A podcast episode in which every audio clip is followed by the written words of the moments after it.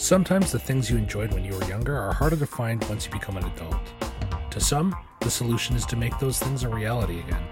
This week, join me, Zach Walsh, as I talk to Zach Peru, creator of Animon Story. We talk about nostalgic influences, freelance work, and building something for yourself.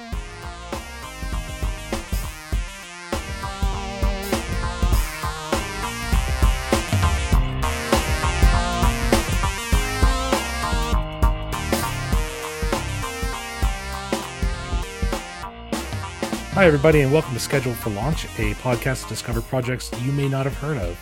Today, I am joined by Zach, the creator of Animon Stories, and we're going to be talking a little bit about that today. Zach, thank you so much for coming onto the show. It's an absolute pleasure. Well, thanks for asking me to come on and have a chat. Yeah, very happy to be here. I'm going to be honest, I was super excited when I saw this. Animon harkens back to so many nostalgic childhood moments for me. Hmm. And I'm actually talking to some friends. I think we're going to be trying to set up a game this week, actually. So That's awesome. Yeah, I'm. I love to hear from people who have played the game. Uh, you know, that's still quite a new um, sensation for me. So I very much enjoy hearing about people playing it. Um, so yeah, be be uh, be very excited to hear how that goes. I'll definitely let you know. But before we hop really heavy into Animon here, Zach, can you tell everybody in the audience a little bit about yourself, please? Absolutely. Um, my name is Zach Baru. I am a uh, a writer and t- now TTRPG uh, designer. I've been working sort of on in the industry for a few years. An Animon story is the the big new release, um, which is my first sort of proper solo release. But yeah, I've I've uh, I've been writing for uh, for quite a few years now. It's really become something of a a, a passion of mine, um, and I've yeah just very happy to be now sort of uh, getting more involved with the online uh, community around indie games, especially, and um, it's been a very exciting time. yeah. It's been super exciting to watch. I, I've loved seeing it too. Just people are really excited about this game too, so that's really great. Yeah, I mean, I've been delighted with the reception. Uh, as I said, I, over the past sort of um, few years, I've written freelance for for uh, various games, but being able to kind of put myself forward and directly engage with people in a different way uh, has been absolutely brilliant. And I've had a very very lovely reception within the sort of tabletop uh, community as well, and it's just been fantastic so far. So, yeah, um, and and it's been an opportunity to also do things like this, which is very exciting. Yeah. I'm glad you're excited to be on. So, can you tell us a little bit about what is Animon Story? Yeah, absolutely. Animon Story is uh, a tabletop role playing game, f- first and foremost, although I suppose that's um, probably assumed with lots of the things uh, on here. But specifically, it is a game about kids and their monster friends, um, and really drawing from lots of those classic, uh, beloved games and anime, sort of from the from the '90s onwards. Pokemon, uh, Digimon, and the sort of uh, rest of those games and shows that um, fall somewhere in that kind of umbrella where you have kids usually as the the protagonists and you have all sorts of varied and colorful monsters that they team up with. Um, so yeah anyone who has watched those things or played those games as a kid or as they've grown up hopefully have a pretty strong idea of, of the that kind of genre because it's uh, absolutely that's what it's going for. Animon story sort of bringing that to tabletop in a authentic way, I'd say.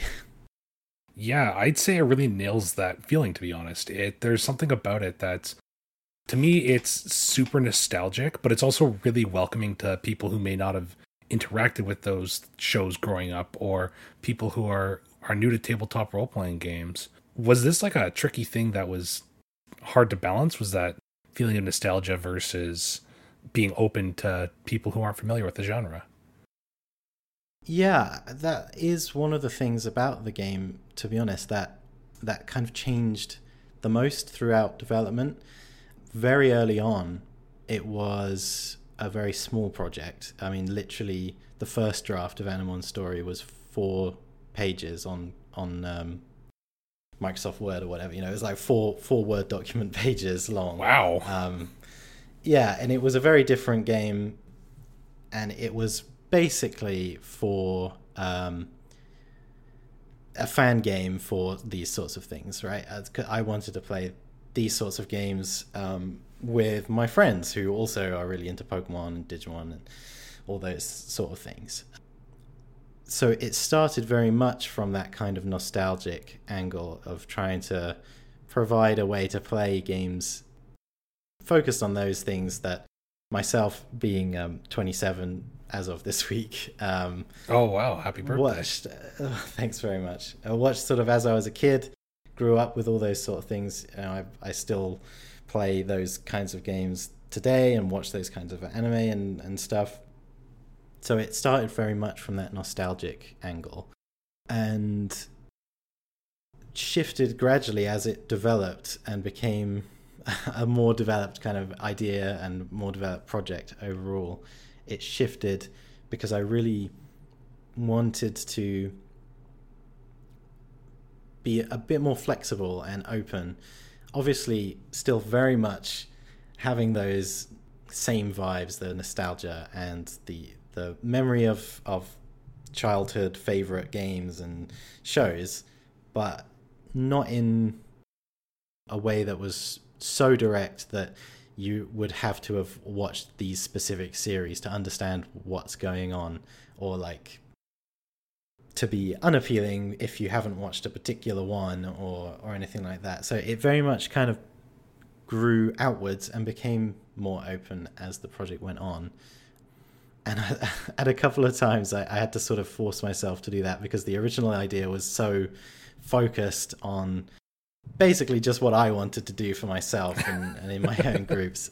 And it still very much is is that I think really Animon story exists today because I wanted to play it.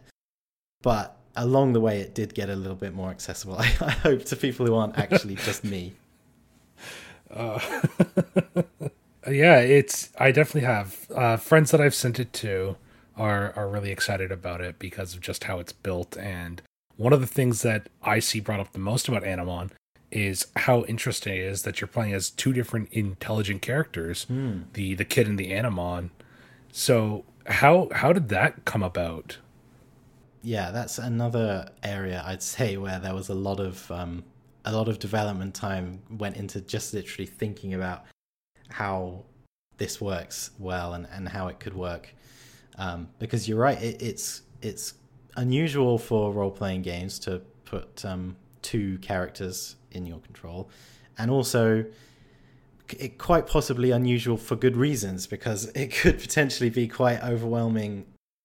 I mean, if you thought about playing a game as um, as kind of complex as D and D or something like that, you wouldn't want to be micromanaging two D and D characters at the same time. Certainly not. um, but it really was important to this, obviously. And I thought there was no point in making this such a laser focused game if the Animon or the monsters ended up just as accessories to the characters, basically. Yeah. If they were just like abilities or, or anything like that. I really felt like the the only way that this could truly call itself a game about kids and monsters is if they are both characters. So it, it took quite a long time to find the balance, and I realized fairly early on that a lot of it actually comes down to the preference of the individual players and groups in many ways in terms of how that role playing happens. Mm-hmm. For example, I've played with various groups during playtesting and, and all sorts. Some people prefer to refer to all of their characters in the third person some people prefer to kind of center themselves in the kid character and and then kind of refer to the animon in third person, for example. There's all sorts of ways um, that people engage with that. So mechanically, I tried to make sure that the game was supportive of, of any particular preference, and then make sure that there was advice for groups starting to play, kind of guiding you towards those conversations. Like uh, in the book, it would um, it would say, for example, you should have a chat about this. Basically, find out who likes to role play directly as a as a character, who wants to take a step back and manage the two characters separately, because it is very different between people. Yeah. So ultimately, I had to find that balance between letting people kind of choose what they prefer to do, but equally not just absolving the game of all responsibility to kind of guide you to those to those conversations. Um, one of the game master pieces of advice that I really like in Animon comes down to role play between the kid who uh, it really feels might be your hmm. um, it, more your central focus, I should say, or the character you're really controlling a lot of. Yeah, and having those talks with the game master about how your kid and your Animon interact, because it's kind of awkward if one player is talking to themselves. Yeah, uh, about something happening on in world. So that little section in that game gave me so many little ideas for how my friends or players would play Animon or what they would do or what the Animon knows versus what the kid knows. It's mm. the game master section of this book is incredibly well written. Well, thank you very much. Uh, that's that's brilliant to hear because I was um, thinking during the writing of it that it, it has to be spot on because of the the way that the game kind of wants players to manage their characters or wants to encourage players to manage their characters between player and GM. Mm-hmm. And whilst it it doesn't go quite so far down a narrative route as to say have powered by the apocalypse style rules, it is very much built around character driven stories, and so there's I really needed there to be um, loads of support for game masters and players and encourage people to have those conversations, whether it's in character or out of character, about how things are going with the character stories and who should be sort of playing who at different times. Uh, in the early stages,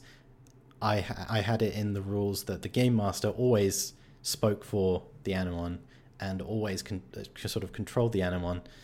Um, but I realized that that that didn't really allow for the kind of connection um, that I wanted uh, for the players to have to both the kid characters and the Animon characters.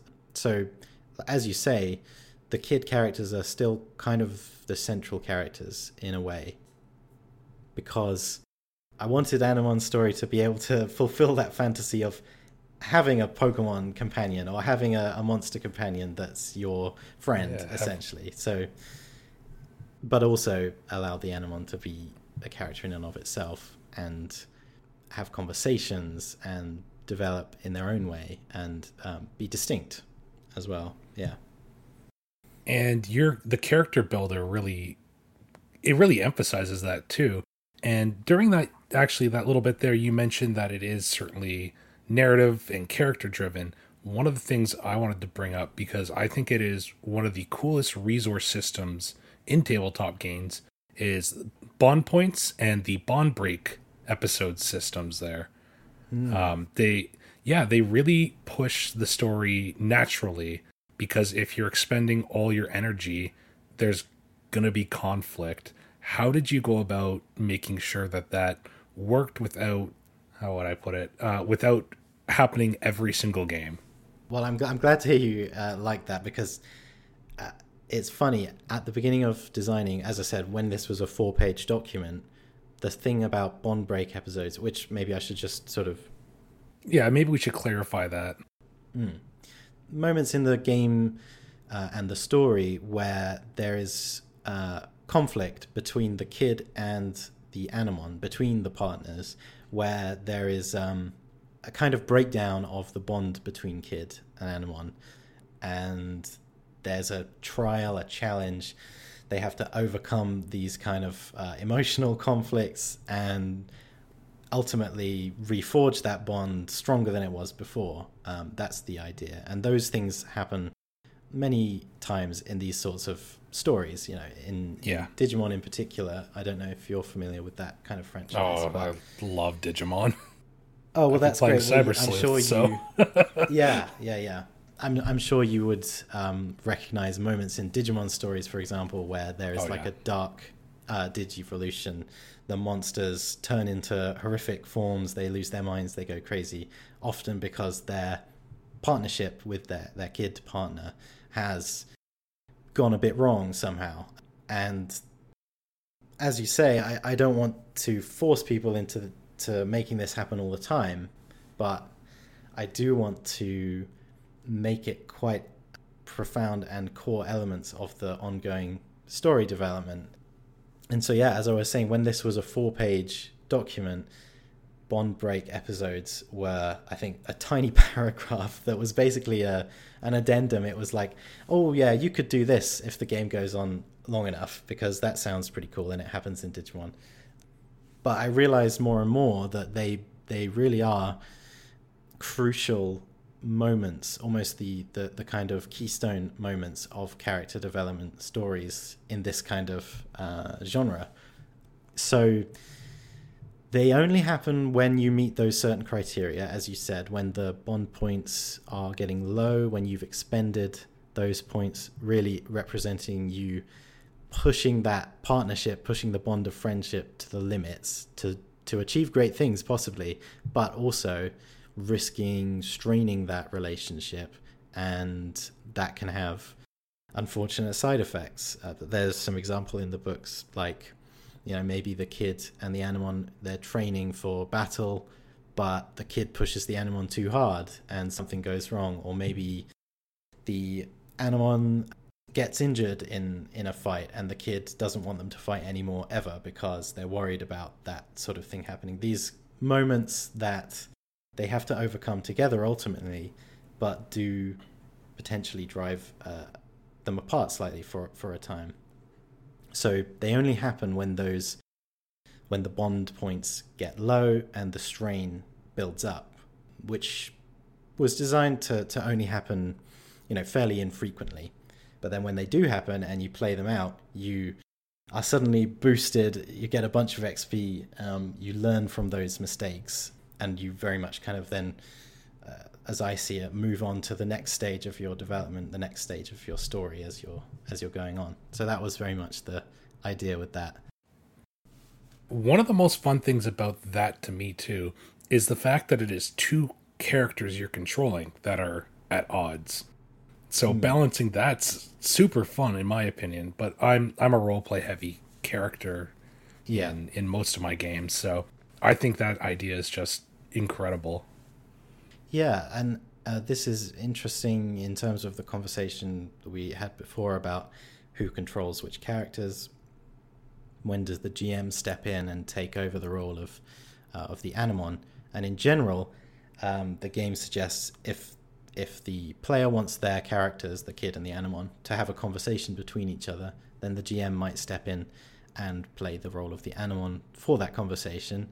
The Bond Break episode is the only time in the game where that is enforced. Um, when the bond break happens, the game master takes control of the Animon because they they they are currently not responding to the kid directly as they normally do, and so that allows you to really play out that that kind of separation uh, and that conflict um, in a natural way. But at the same time, before the bond break episode happens, before you play this out in the story, the game encourages you, player and GM, to talk about what's going to happen uh, and how they each think uh, that particular conflict might play out with those characters. So it's not about taking agency away from the player uh, in terms of what's happening to their their characters in the story, but it does also create well as i said it's the only time the game enforces the the player to not actually be playing their animon so it, it feels quite distinct that, that was the idea anyway and it and it really does, which is incredibly cool to me. So, oh, that's great. I'm I'm glad to hear it. Yeah, it's um, it's it's also to to um, to sort of expand on it a little bit. It's it's interesting because it only really happens when you have played multiple sessions. So you're unlikely to to hit this if you're playing a one shot or something. But if you start developing the characters over multiple sessions and multiple adventures, then unless you're basically not spending the points at all, um, the bond points, you're likely to have this happen at some point. you know. So yes, exactly. It's um, it's it's out there waiting for you in the story as it as it develops. Yeah. Yeah. So let's take a small back away from Animon directly. Let's go back to talking about you. Uh, you mentioned you worked on a couple of different things as a freelance writer. How is that? Well, it was uh, it was fantastic. I I had my first freelance work.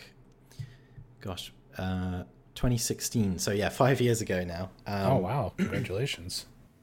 yeah, well, thanks. Yeah, it, it was it was pretty uh, spectacular. The, this idea. I'd just come out of university at the time and was not feeling great uh, about the the course that I had uh, come out of.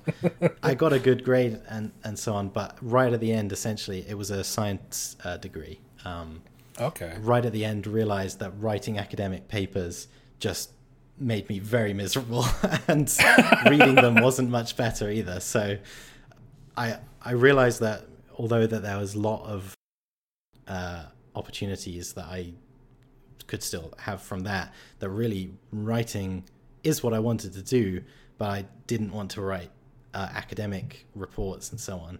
And around that time, I, I had the opportunity to write for a company called River Horse, which is a UK based uh, company. Um, okay. And they have various things going on. At the time, they were just developing a, a family role playing game based on My Little Pony. Um, okay. Which was uh, you know quite a quite unusual in the space, um, both as a specifically family oriented uh, game and one that draws uh, from an existing property for kids, essentially, uh, like was certainly yeah. directed at kids. And so that was something I was quite interested in because I, am generally interested in properties that are are uh, you know aimed at kids or families I, I quite like the the challenge of creating a compelling narrative, but one that's also accessible for younger audiences. And and well, I, I think that comes sort of into play with Animon's story as well to a certain extent. But yeah. this was um, probably even more so. Now, is this Tales Tales of Equestria from River Horse? It is. Yeah. Sorry, I, I didn't uh, oh, mention okay. the name. Yeah. yeah. Tales of Equestria. That was it. Yeah, I all I know about that game is that apparently it's very well designed. Yeah, it's it's a great game. I didn't have any hand in designing it. I'll just say right up uh, front, but um, it's a really great game, very accessible, um, and it, it's quite rich and full of fantasy and magic and, and all sorts. So, you know, personally, it's a great inspiration for me in a game design sort of uh, uh, angle, as well as the way it's written to be accessible for people of all ages. So that was my first uh, writing job. I wrote an adventure module called Curse of the Statuettes um, for the Tales of Equestria uh, game line, and I got it because I, I just emailed them. I said, "Listen, I, I haven't done any professional RPG writing before, but I think I could do a good job, and I'd really like the opportunity." Um, and well, for one reason or another, they, they came back and said they liked to hear a pitch. Um, and from from there, I ended up writing the adventure, and uh, and several more after that. And I, am still writing for River Horse to this day, which is great. Um, That's so cool. At, at, the time, the idea that I could write, you know, creative writing, and get a bit of money for it and have it published uh, in a game line and stuff that was absolutely um, thrilling um, and really really enjoyed doing that yeah that's that's really cool so I wanted to kind of get back onto something that you wrote recently, and I think it might be my favorite character book in or playbook in Animon, and that's the Shutterbug. Obviously, this one Oh, right. was yeah, I love the Shutterbug. I think it's such a fun archetype for for the kids. Um, obviously, this was inspired by new Pokemon Snap, I assume.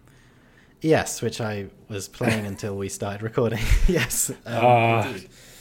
Um, just came out. Um, Um, Yeah, it came out yesterday, didn't it? it did, yeah. Uh, so I I, uh, I I released the Shutterbug uh, for Pokemon Snap uh, for for Animon Story at the same time as Pokemon Snap released. Um, and uh, well, I'm glad to hear that you like it. it. It started off as a bit of a joke idea in my mind, but um, ended up developing out to be sort of on the same level as the other kid types, and hopefully something that um, you know, if if that idea captures a, a player in particular, then yeah, I, I hope that it's a, a good option for the game. Yeah. Yeah, so that actually leads into something that I know a lot of people are always interested with indie designed games, and that is continued support for it. Do you plan on doing other stuff anytime soon, or are you just going to take a bit of a break and move on with what you're doing right now?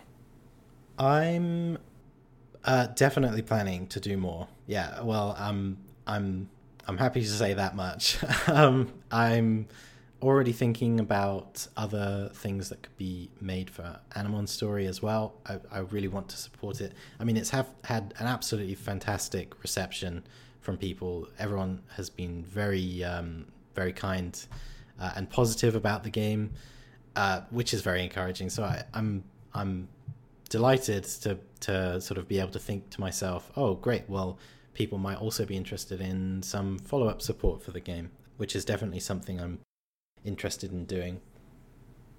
I also am starting to think about future projects, future games that I might um, want to to develop to the same level. Um, and really, I suppose I have taken a, a little bit of a a step back uh, since the release uh, of Animon's story last week, just to kind of go, well, reassess what um, what I want to be doing next. Um, but overall, the support has been so amazing that yeah, there's no way I'm gonna um, leave it as just a one-time thing. To be honest, That's I'm so happy to hear that. One thing that I think is really important, especially with indie developed games right now, is the the current global pandemic that we're still going through. How did COVID nineteen affect the development of Animon? Well, uh, it um, it's a it's a bit of a uh, a strange one um, because in some ways, if if I hadn't have had um, kind of the time basically through the through the pandemic, I ended up being furloughed from my day job for uh, a while Yeah. And that was the time when I started to look at Animon's story again and started to think about developing it on. Um, so it's been an absolutely tragic uh, time, uh, obviously, and and incredibly difficult. And I think, to be quite honest, Animon's story uh, has really helped me get through it because it's been something that focused my mind and something that inspired me to keep working on it. I I, I spent plenty of those those days at home writing, you know, non-stop, just hour on hour, because it was something to focus my mind on, and well, just to to take my mind off everything else that was going on, I suppose at the time. Um, Yeah. so I, it's been a, a a blessing in in many ways. Um, the game, I mean, um, not the pandemic. um, yeah, it, it really helped me, and I, I think, well, obviously we're we're not out of uh, out of the uh, woods yet in terms of of COVID, but it's it's quite a special thing to to have brought the game so far and been able to release it. Um, uh, at least as it, well, certainly um, in the UK, sort of we've got our vaccines going around, which is uh, which is great. And so there's some there's some positive thing thinking going on, and to be able to release uh, Animon story as well, and to start sort of thinking about the future uh, at the same time is yeah quite quite special. And as I said, really helped me get through uh, what has been a very difficult year. Um, yeah. Yeah, I've gotten to hear that a lot from pretty much everybody who's come on to schedule for mm. launch, and I, I've said it to them too. But I think that when we see these tabletop role playing games and the accessibility that they have for online play and connecting people, they're really important to, to keeping people grounded and socialized. Absolutely. And feeling not alone, I think, is one of the best ways to put it. Yeah, I, I mean that that's totally um, totally agree with that. I I would have been entirely separated from pretty much all my friends if I hadn't been regularly connecting with groups online to play uh, to play role playing games, and um, obviously uh, I've I've taken the time uh, in in the the lockdowns to chat with friends online not not necessarily always playing games but yeah. they are all people who i met through role-playing games primarily. Um, and that's that's simply why we have such a strong online connection because you know everyone's moved around from time to time. Um, but having those links during this past year has been uh, well um, uh, i think figuratively for me a lifesaver, but I, I've no doubt literally a lifesaver for, for some, which is yeah very um, very significant. Yeah, and and brilliant, obviously. Well, Zach, we're starting to run low on time here. Uh, I got one more question for you, and this is sure. one that's going to be asked to everybody on this show. Uh, what advice can you give to people who are wanting to make their own game, but they've never really done it before? Hmm. Well, I will. I'll give some very specific uh, advice, um, which is uh, specific mainly because it's the specific thing that I struggle with the most in designing this game from scratch. As I said, I've I've written um, modules and supplements and all that sort of stuff for quite a while, uh, but this was the first time developing a game system, and so for anyone else who is struggling to develop the system maybe mechanically, maybe they're thinking about, oh, well, where do I start? What dice do I use? What sort of numbers are supposed to go on the character sheet? Um, mm-hmm.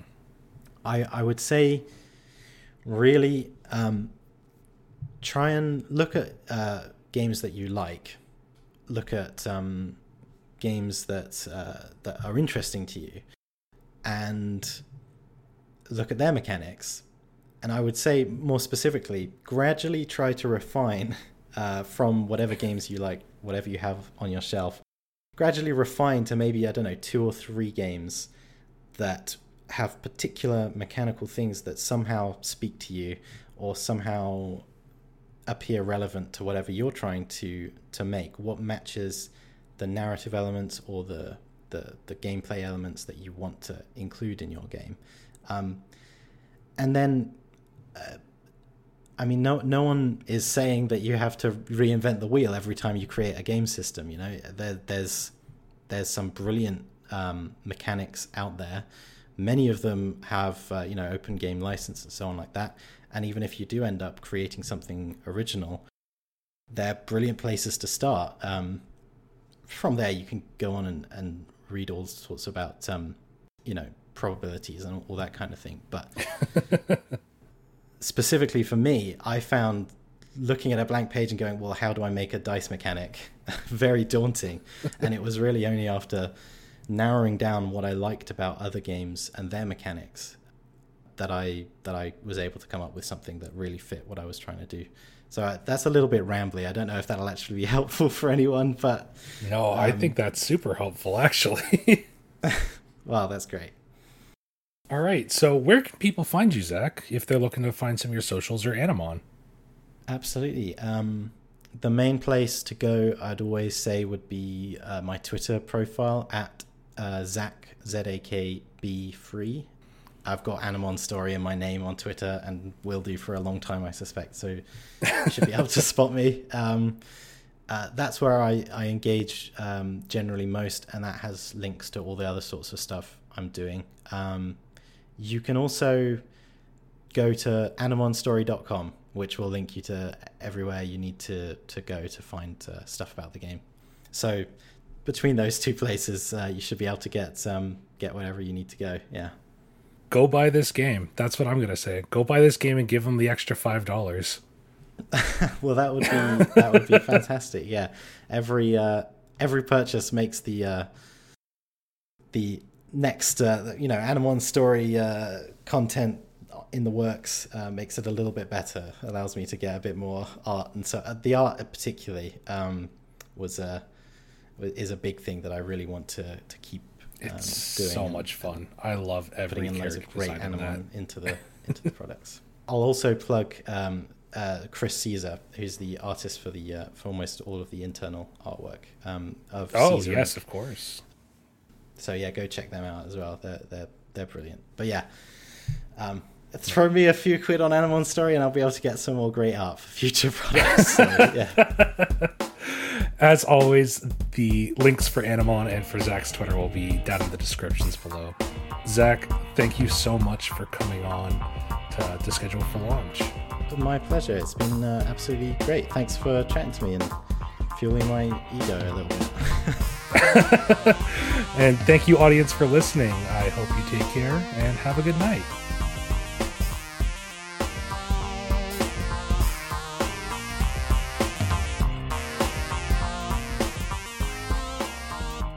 Thank you so much to Zach for coming onto the show again. He really is an incredibly nice guy, and he's designed something that's really cool. I think you should really go check it out. But thank you again, listeners, because recent feedback and reception of the show has been incredibly moving, and I'm truly at a loss for words on what to say to you all. I mentioned in the last one that we're getting close to the 10th episode, and we've nearly jumped up to 200 downloads, which happened way faster than I anticipated or really could have even expected all those months back. June is going to be a filled month, so don't be surprised if there are weekly uploads just to accommodate some of the amazing projects that are coming out then. Once again, thank you so much for listening.